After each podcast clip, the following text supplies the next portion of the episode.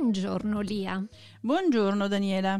Come va oggi? Va abbastanza bene, è passata un'altra settimana. Eh, spero la tua settimana sia stata ottima. Sì, molto molto molto ottima.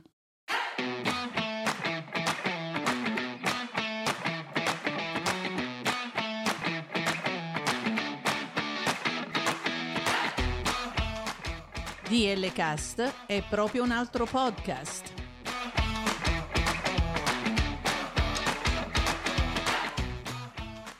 DL Cast è una finestra aperta sul mondo della cultura, musica, cibo, viaggi, interviste e molto altro.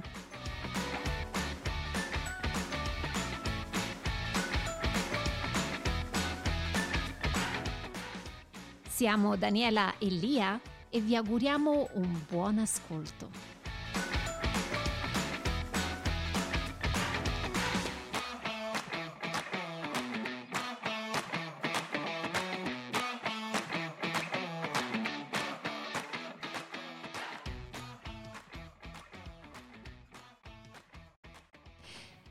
Lia, mentre cercavamo di vedere quale argomento potevamo trattare questa settimana, eh, abbiamo scoperto che incredibilmente si festeggerà anche la giornata della gentilezza e della tolleranza e, e quindi abbiamo deciso di... Di parlare di gentilezza e tolleranza, che sono due cose, pare, assolutamente diverse.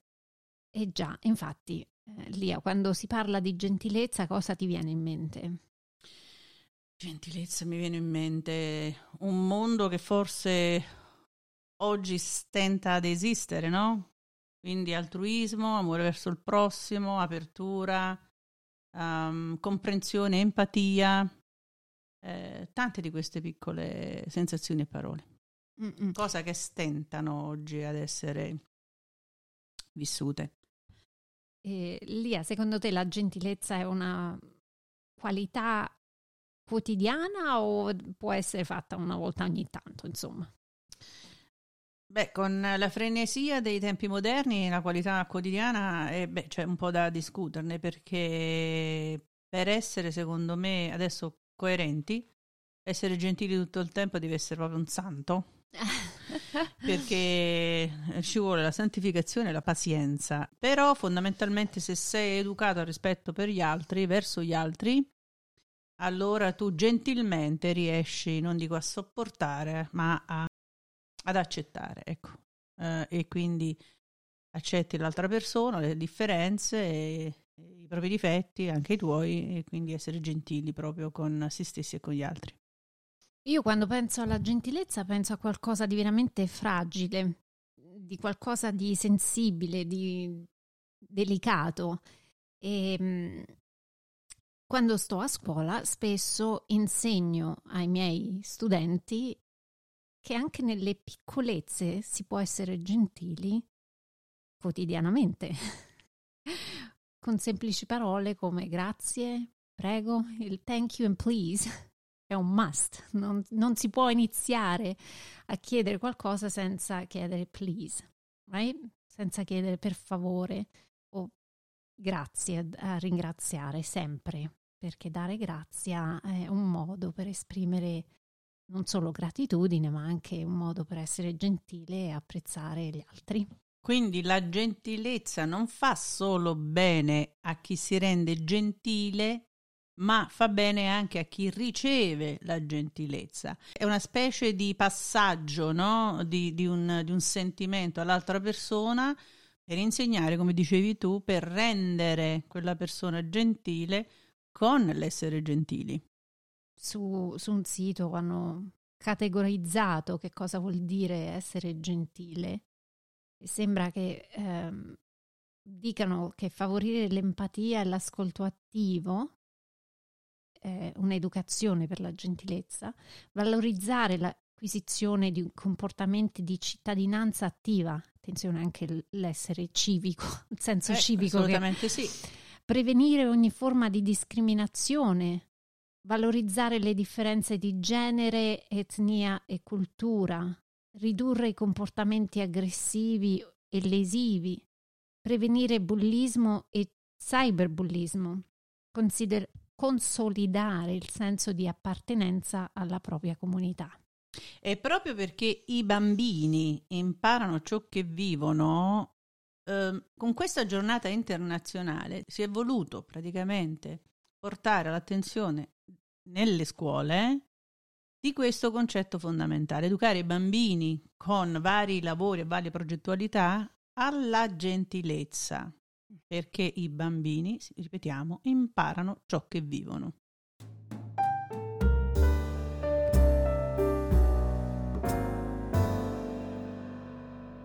Quindi molto spesso si dice che la gentilezza viene um, confusa con la tolleranza. Diciamo che sono due eh, eh, cose completamente diverse. La tolleranza viene celebrata in un giorno diverso, il 16 di novembre quest'anno, ed è eh, una definizione in termini di rispetto e apprezzamento di tutta la varietà delle culture nel mondo e quindi un esplicito riconoscimento dei diritti e delle libertà fondamentali del nostro prossimo. Quindi tollerare anche gentilmente. Quindi si può applicare la gentilezza con la tolleranza. Assolutamente sì.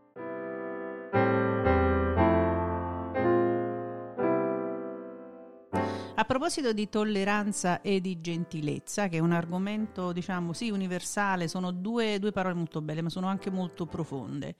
Questa volta noi abbiamo un ospite particolare.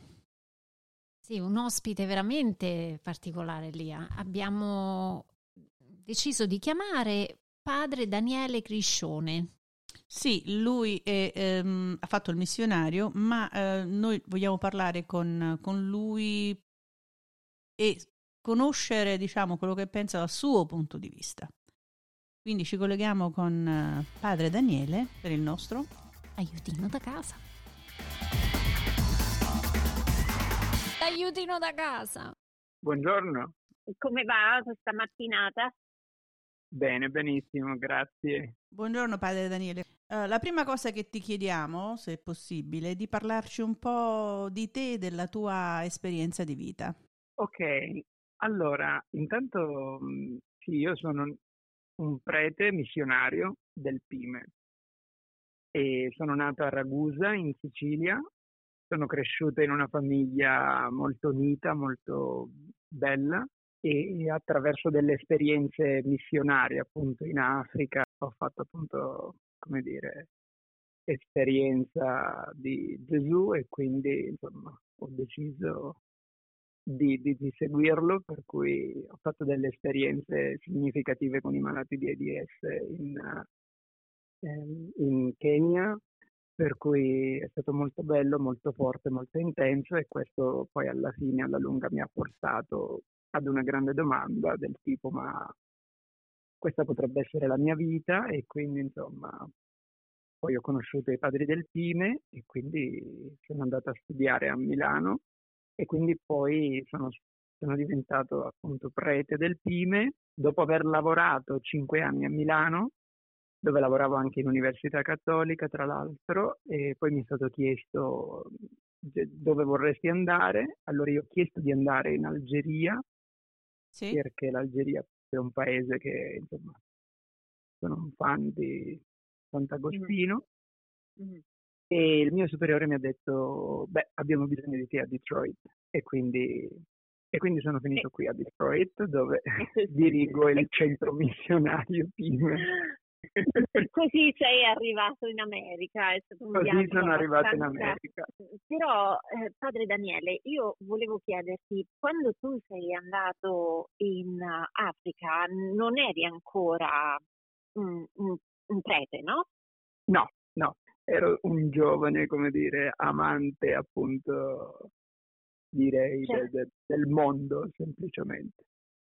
Ma anche, ecco, dell'umanità, perché hai sentito in un certo senso questo bisogno di, di dover aiutare il prossimo, no? Perché insomma sì, in Africa esatto. non è che Esatto, eh, esatto. Cioè quello che facevo in realtà, per esempio, non lo so, penso un po' all'esperienza in Kenya, era dar da mangiare ai bambini oppure, come un volontariato molto mm. umano, ecco, diciamocelo. Eh, sì, molto sì, sì, gentile, sì, molto gentile, proprio in se vuoi, sì, gentile e tollerante, se vogliamo dirla un po', se vogliamo leggerla alla modo, luce certo. un po'. Sì, perché poi è la bellezza, come dire, dell'essere missionario è questa apertura del cuore, dove effettivamente eh, non importa in fondo chi sia l'altro, l'altro va riconosciuto no? nella, sua, eh, nella, sua, identità, va riconosciuto per ciò che è, eh, indipendentemente appunto da, da, da, quelle che possono essere insomma, le barriere che noi costruiamo o le ideologie oppure insomma l'altro va accolto e quindi se vuoi tollerato, ma quando io penso alla tolleranza ovviamente io guardo al mondo dalla mia prospettiva di fede, dai miei occhi di fede non posso semplicemente tollerare l'altro. E io sono chiamato ad amare l'altro, quindi non è semplicemente la tolleranza è il primo, io direi il primo step, poi bisogna andare oltre. Tolleranza significa eh, ok, ti tollero, ti tollero ti vuol dire ecco. ti accetto, però in un certo senso anche ti subisco. Ah, ecco. Perché non vuol dire, capisci, invece io credo che lo sguardo di fede ti chiede di accettare evidentemente, di accogliere l'altro così com'è, però di vedere, c'è quel di più che in fondo poi è l'umanità che eh, il nostro Signore Gesù Cristo ha deciso di no? accogliere nell'incarnazione, cioè questo evidentemente forse un pochino... Però dal mio punto di vista è Dio diventa uomo, questa è una certo. cosa secondo me assolutamente è la bomba atomica, diceva un mio caro, dice un mio caro amico Silvano Petrosino, che eh. lavoravamo insieme in Cattolica, no? lui un filosofo che amo tantissimo, però lui dice questa è la bomba atomica del cristianesimo, Dio che si fa uomo, per cui Dio che accoglie, Dio che appunto rispetta, però che non, in, che in quell'umanità... Filtri, che non ha filtri, Certo, no, no, no, assolutamente, per questo noi siamo cattolici, kata o lon in greco vuol dire proprio è questa universalità, no? Perché? Perché Dio diventa uomo. Allora se tu sei uomo non importa se sei credente o non credente, se sei bianco o nero, se hai questa o quella tendenza sessuale, perché oggi mi pare di capire che tutto questo si basa insomma su questo, no? Poco importa, però se Dio si è fatto uomo e tu sei umano, in qualche modo tu sei parte di questo. E cioè questo è parte del mistero no? dell'incarnazione, appunto. Non è che ti tollero perché dico, vabbè, la penso diversamente, vabbè, però ti, ti to- no, c'è un di più perché c'è Dio in te, capisci, in qualche certo, modo. Certo. Per cui ecco. significa devo amarti, devo andare oltre. Ah, per tolleranza eh, penso più a una cosa di sopportazione, come ok, ti sopporto. Sì, ti sopporto, eh, no. Però non no. è proprio questo amore oppure questa eh, accettazione, no? Forse e questo se vuoi, se vuoi questa, poi evidentemente, cioè io per carità no, non voglio farne un discorso di fede, perché il, il discorso di fede richiede un salto ulteriore, no? richiede un assenso personale, richiede una relazione personale. Quindi cioè io in un certo senso anche ci terrei a tenere fuori la questione di fede. Poi dico, questa è la mia esperienza e la mia, come dire, personale eh, appunto visione. Perché? Perché ho uno sguardo di fede, sono... però in fondo se tu vuoi, questa poi è la passione. Cos'è la passione? In fondo se non è la compassione che Dio ha. Perché non, non è che cioè, il cristianesimo ma, ma non, un, non, può essere una storiella avvenuta duemila anni fa e allora, certo. allora noi ricordiamo e poi, poi si, eh no, eh. Cioè il punto è che l'umanità sofferente ancora oggi mi chiama mm-hmm. ad una comunione. Vedi come tutte le tematiche in fondo vengono, vengono fuori, no?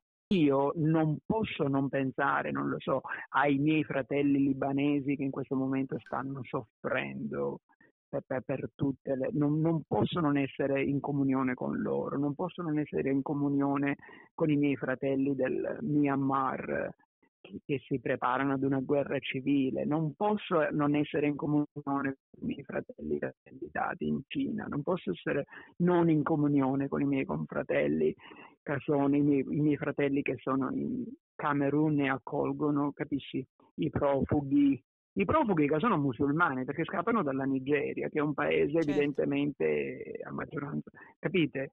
Per però, cui capisci però, che cadono sì, tutte sì, le, brande, le, barriere. Chiaro, chiaro. Però padre Daniele, la fede è, è qualcosa che tu hai dentro, oh, tu mi puoi insegnare. Per chi non ce l'ha, per chi non la conosce e quindi non ha questo rapporto, diciamo, libero, senza filtri, c'è bisogno sempre di ricordare all'uomo che bisogna essere tolleranti. Sì, io direi, guarda, io direi semplicemente, ok, Giovanni Paolo II, mm. lui dice, Cristo rivela l'uomo a tutti gli uomini, cioè siamo tutti dentro. Poi dico, vabbè, la fede la metti da parte. Certamente noi siamo chiamati ad una lezione umana, ma lezione umana significa leggere l'uomo. Tutti siamo uomini, quindi tutti possiamo intraprendere questa avventura non c'è esperienza di fede senza partire dall'uomo, quindi io la vedo molto anche come evidentemente un primo passo. La lettura dell'uomo evidentemente ti apre a questo discorso evidentemente di tolleranza, di gentilezza. La gentilezza mi pare, mamma mia, uno stile, come dire, uno stile più che un, lo stile della gentilezza lo Io stile. poi cado di nuovo lo stile di Gesù, capisci? Ma perché purtroppo o per fortuna, non dipende dai punti di vista, la mia vita è formata su, su, su, su questo, capisci? Perché io, vedi Gesù, prende il pane e rende grazie, capisci? E rende sì. grazie. Gesù non si afferra, Gesù rende grazie. Uh-huh. Vedi la gentilezza come tratto. Eh, la gentilezza, mamma mia, Mamma mia, mamma mia. Uno stile di vita, di filosofia, di, di, di essere, di esistenza. Sì. Io ho amici ebrei, ho amici musulmani, ho amici buddisti. Ciò che ci permette di creare questo rapporto di amicizia evidentemente è la nostra umanità. L'umanità, i sentieri dell'umanità. Che bello quando l'uomo intraprende questo viaggio nella propria umanità innanzitutto, perché vedi, non è tanto la filosofia, non è tanto la... è l'esperienza, io direi, che ognuno di noi fa quando i salmi, il salmista dice quando nel proprio cuore decide il santo viaggio, questo viaggio interiore dove tu leggi la tua umanità, dove tu leggi te stesso, dove tu fai esperienza che la tua gentilezza, certo. è un'arma potente.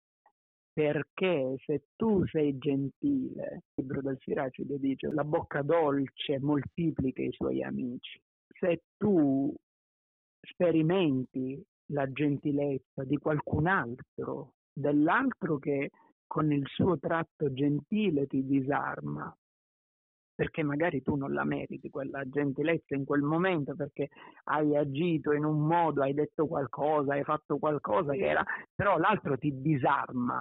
Perché? Perché con la sua gentilezza, capisci? Ti sorprende, ti spiazza. Mi è successo, eh, ripensando anche eh, nel passato, momenti in cui no, magari si sta nel traffico, si, si, commette una cosa che non volevi, accidentalmente sta causando dei problemi ad altre persone, le altre persone le vedi proprio arrabbiate, pronte per no, dirtene quattro, e invece magari se tu approcci la persona chiedendo scusa non, non, non, volevo creare questo disagio, oppure no, con una gentilezza, con una parola gentile, è veramente disarmante. Ho trovato le persone, la reazione delle persone era inaspettata perché non si aspettavano appunto quel gesto magari di, di, ehm, di gentilezza e, e, è vero, cadono proprio tutti, tutti i muri. Le armi, perché... disarma.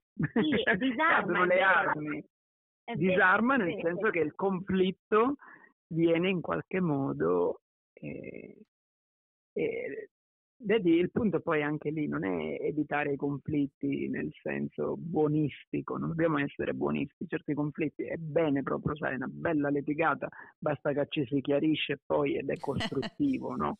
E non è distruttivo, perché ecco, non è che adesso eh, dobbiamo essere, come dire, dobbiamo essere pienamente umani, quindi è giusto che ogni sentimento, è giusto che ogni abbia diritto di cittadinanza in noi, per cui la rabbia, poi sarebbe eh, la, il mio professore diceva la rabbia è quella dei cani, noi non abbiamo la rabbia, è l'ira, va bene. Eh, Sembra ancora più spaventosa l'ira, però. Sento, sì, però capisci, eh, tutti questi sentimenti che abitano nel nostro cuore devono avere diritto di cittadinanza. Se li abbiamo c'è un motivo. L'importante è saper orchestrarli, no? Per eh, il bene, per quel bene che genera bene.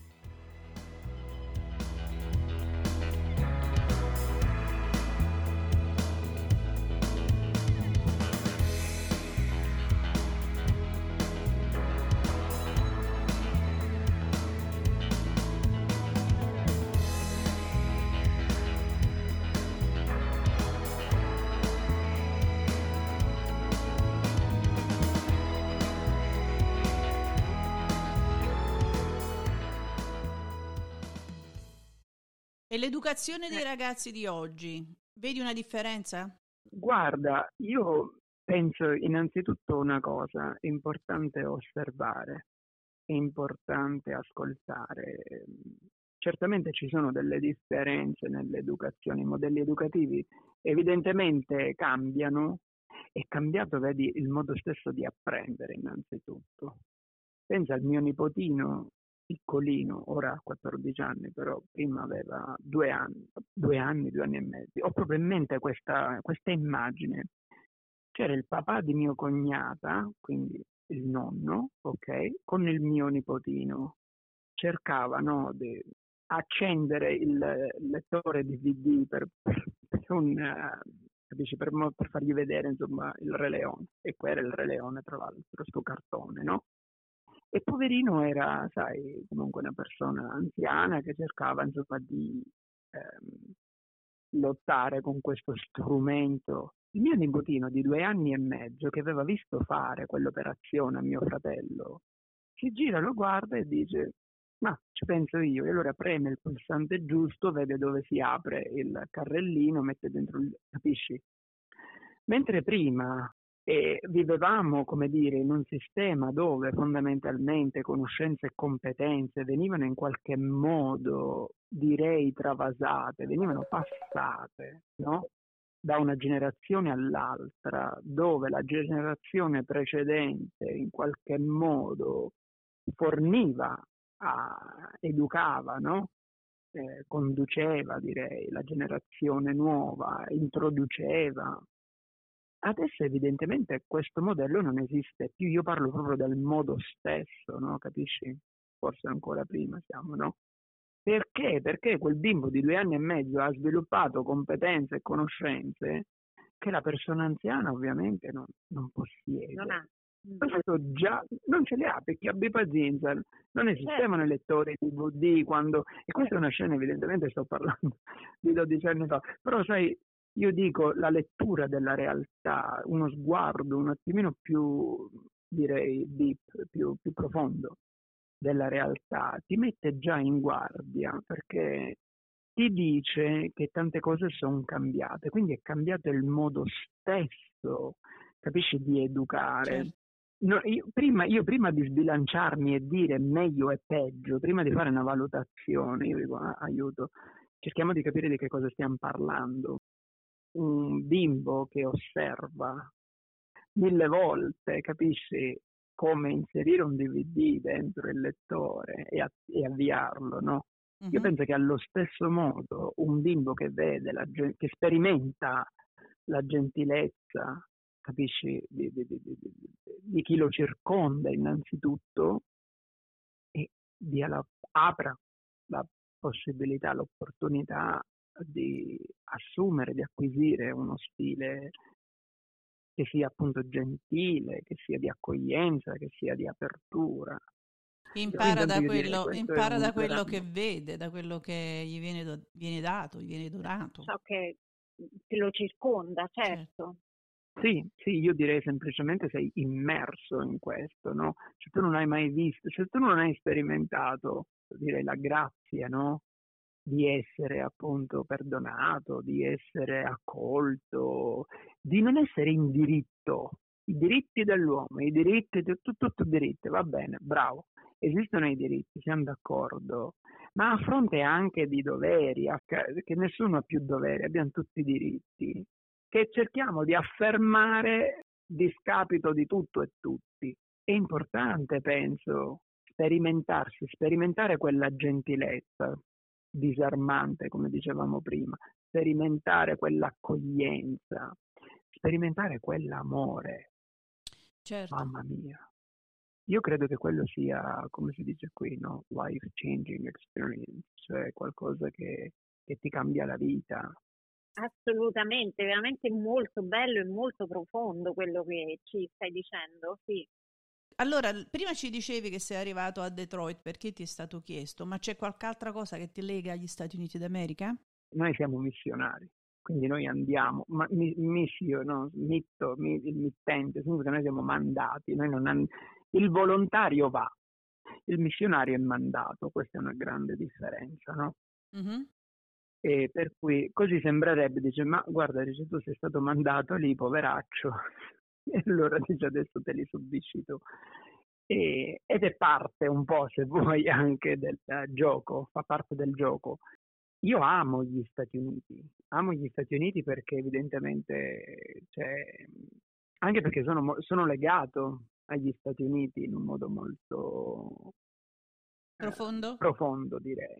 Mm-hmm. Profondo, sì, un modo molto profondo perché, perché io sono stato praticamente ordinato nel 2013 mm-hmm. come prete e nel 2011 come diacono e praticamente tre settimane dopo la mia ordinazione ho praticamente mhmm, avuto una leucemia mieloide acuta e quindi ho dovuto affrontare appunto un, un trapianto di midollo. In Italia? Per cui eri, eri, in Italia? In Italia, uh-huh. ero a Monza e anzi wow. colgo per salutare la mia famiglia del San Gerardo di Monza, dell'ematologia, Matteo Parma, che è un fratello più che un, un, ematologo, un ematologo, ma anche veramente tutti. Ho fatto quindi un trapianto di midollo e il mio, il mio midollo, il donatore, è di Los Angeles, per cui che non conosco evidentemente, però, però questo mi lega evidentemente agli Stati Uniti. Quindi tu hai avuto molto... un donatore americano? Sì. I casi della vita cui... però, eh? Prima sì, di venire negli Stati Uniti. Sì, prima di venire Prima di venire negli Stati Uniti, questo era, avveniva nel febbraio 2012. Ma è stata comunque la tua missione qui a Detroit casuale o in un certo senso un po' no, no, ricercata? No, no, no, assolutamente casuale. Io volevo andare in Algeria. Ah, ecco. Bene. Io volevo andare in Algeria, niente contro gli Stati Uniti, ci mancherebbe, però appunto il sogno era l'Algeria. Poi chissà, ecco, c'è I disegni, tempo. c'è sempre un disegno sì, nella vita, no? sì, ho imparato a lasciarmi condurre, come dire, ho imparato che c'è di più. Eh, ci puoi dire brevemente cos'è il PIME? Perché ne abbiamo parlato ad inizio di intervista, ma mm, eh, oh, sì, vogliamo chiarire anche cos'è il, il PIME. Pontif- sì. Sure, è il Pontificio Istituto Missioni Estere. Siamo un istituto di missionari, cioè siamo proprio quelli che vanno appunto in Africa, in Asia, in eh, Sud America e quindi noi praticamente come carisma abbiamo proprio quello di andare dove non ci sono ancora cristiani e di iniziare appunto nuova, nuove comunità, nuove chiese. E come lo facciamo? Semplicemente condividendo la nostra vita con la gente, per cui appunto in base poi ai nostri carismi, alle nostre, capisci, cioè, non lo so, penso adesso chi è medico, per esempio, allora apriamo un ospedale, ok? Per cui la gente viene i poveri evidentemente sono privilegiati. Tu hai parlato di insomma, paesi comunque un po' disagiati, abbastanza disagiati, con situazioni piuttosto eh, severe, con guerre, comunque povertà.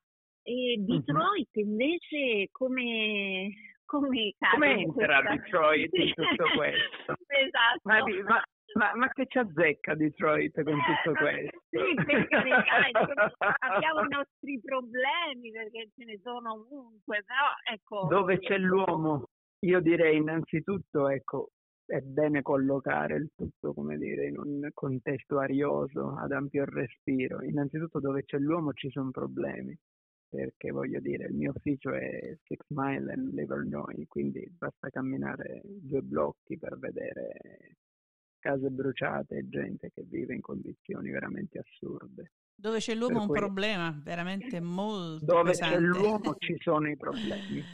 Per cui a- apriamo il discorso in un contesto arioso. Certo. Quello che facciamo noi qui a Detroit poi, attraverso il centro missionario, che io, io sono il direttore, quindi io coordino il centro missionario di Detroit, per uh, progetti che noi sosteniamo da qui in questi altri paesi, per cui noi facciamo veramente di tutto. Abbiamo le eh, adozioni a distanza, le ah, sponsorship, per cui sosteniamo più di 2000 bimbi con uh, il centro di Detroit. Che bellissimo. Che significa cambiare veramente, fare un, capite, realtà, quando parliamo certo. di educazione, quando, quando parliamo di gentilezza, di tolleranza, offrire adesso, per dire, ad una bimba in uh, Bangladesh educazione significa innanzitutto offrirle la possibilità, veramente cambiamo, futuro, ecco. capite, il, cambiamo il futuro di, quella, certo. di quel paese perché quando eh, tu riesci a sperimentare un contesto in cui eh, non c'è violenza, in cui tu sei una bimba e impari a leggere. Io non so se voi avete mai pensato questo. In un contesto estremamente musulmano, come può essere quello del Bangladesh, dove tu da bimba quello che devi fare è crescere in fretta, aiutare la mamma a crescere gli altri bimbi, quindi significa cambiare i pannolini, lavarli, farli mangiare e tutto, per poi arrivare a 13 anni quando eh, fondamentalmente ti vend- non vendono ma si mettono d'accordo moglie, sì. per darti in moglie a qualcun altro. E poi vicino però c'è anche il PIME, e però vicino c'è anche il PIME che ti dà l'educazione gratuitamente. Chiaro. Per cui tu vieni là e allora inizi ad im- impari anche solo a leggere e a far di conto. Questo cambia la vita di una persona. Don Milani, io non so se voi conoscete questo grande uomo, lui diceva fino a quando il tuo padrone, all'epoca il datore di lavoro era il padrone, no? conoscerà una parola più di te, allora sarà, capisci, una parola in più. Capite? Cioè io penso a queste esperienze, in, forse sto, sto sporando col tempo mi dispiace, però permettetemi di dirvi questo. Prego. Una volta ero in Guinea-Bissau e ok, di giorno lavoravamo, mettevamo, stavamo piastrellando questa scuola e poi la sera, quindi dopo una giornata di, di, di lavoro, quello che facevamo era preparare del materiale didattico per questa scuola che si apriva. Quindi immaginati tu il fervore di questi bimbi cresciuti in, me, in un villaggio. Creavamo materiale didattico, significava, sai, pensa, prendevamo dei pezzettini di carta, no? Ritagliavamo le forme geometriche, scrivevamo il, capisci, il nome della forma sotto la forma, i colori. Quando ho realizzato che nel dialetto di quella tribù particolare, eh, si chiamano Balanta, questo gruppo che vive in Guinea-Bissau nel nord, non c'era una parola per foglia, non c'era una parola per... Era, c'è, c'è una parola, verde. Che inter- Utilizzano che... la stessa parola, per verde, tutto? per dire, per dire l'albero, per, Ah. dire, per dire il prato, per dire la foglia, per dire... Questa è la povertà, La povertà è quando tu non hai le parole per esprimerti. Questa è la povertà. La mancanza di parole è povertà. La tua mente. Vero. Ora, sembrava una cosa banale fatta, capite, poi a lume di candela perché non c'era manco, perché non, non c'è l'elettricità, quindi utilizzavamo il generatore, ma il generatore consuma capite, benzina e quindi insomma non è facile avere la benzina. Quindi il generatore era eh, spento e quindi noi avevamo, sai, le luci a lume di candela, però sono quelle cose che secondo me ti fanno crescere, perché io ero un ragazzino di vent'anni e, e però aprivo gli occhi e io dicevo, tu vai a scuola e noi ti diamo le parole che ti serviranno domani ad essere libero. Importante come conoscenza, quindi coscienza di un mondo diverso da quello eh, vissuto da loro e quindi eh, una, una, porta aperta verso il futuro. Concludiamo con questa bellissima um, sì, con questo bellissimo sì, concetto. Certo. Eh, la parola ti serve a comunicare, comunione, capisci? Comunicare, wow. Sono delle cose, sì, io direi, come dici tu, crea la coscienza, la, coscienza, la libertà, abbiamo bisogno di parole. Certo, certo. Parole buone. Ti abbiamo chiamato per questo, no? Per avere parole buone mm-hmm. e ti ringraziamo tantissimo, padre Daniele, ti ringraziamo tantissimo. Sì, ci hai arricchito di bellissime mh, mm, filosofie e riflessioni soprattutto per, per pensare. Grazie Come a dico, voi. In America, food for thought, right? appunto, appunto. Grazie, grazie, grazie tante, grazie padre Daniele. Grazie tantissime. Un abbraccio. Un abbraccio a te.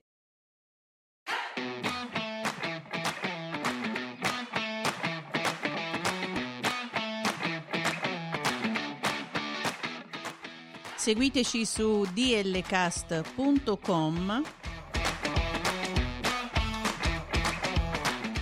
Instagram e Twitter a DLCast 2021. Ci trovate anche su Apple Podcast, Amazon Music, Spotify, Google Podcast e TuneIn.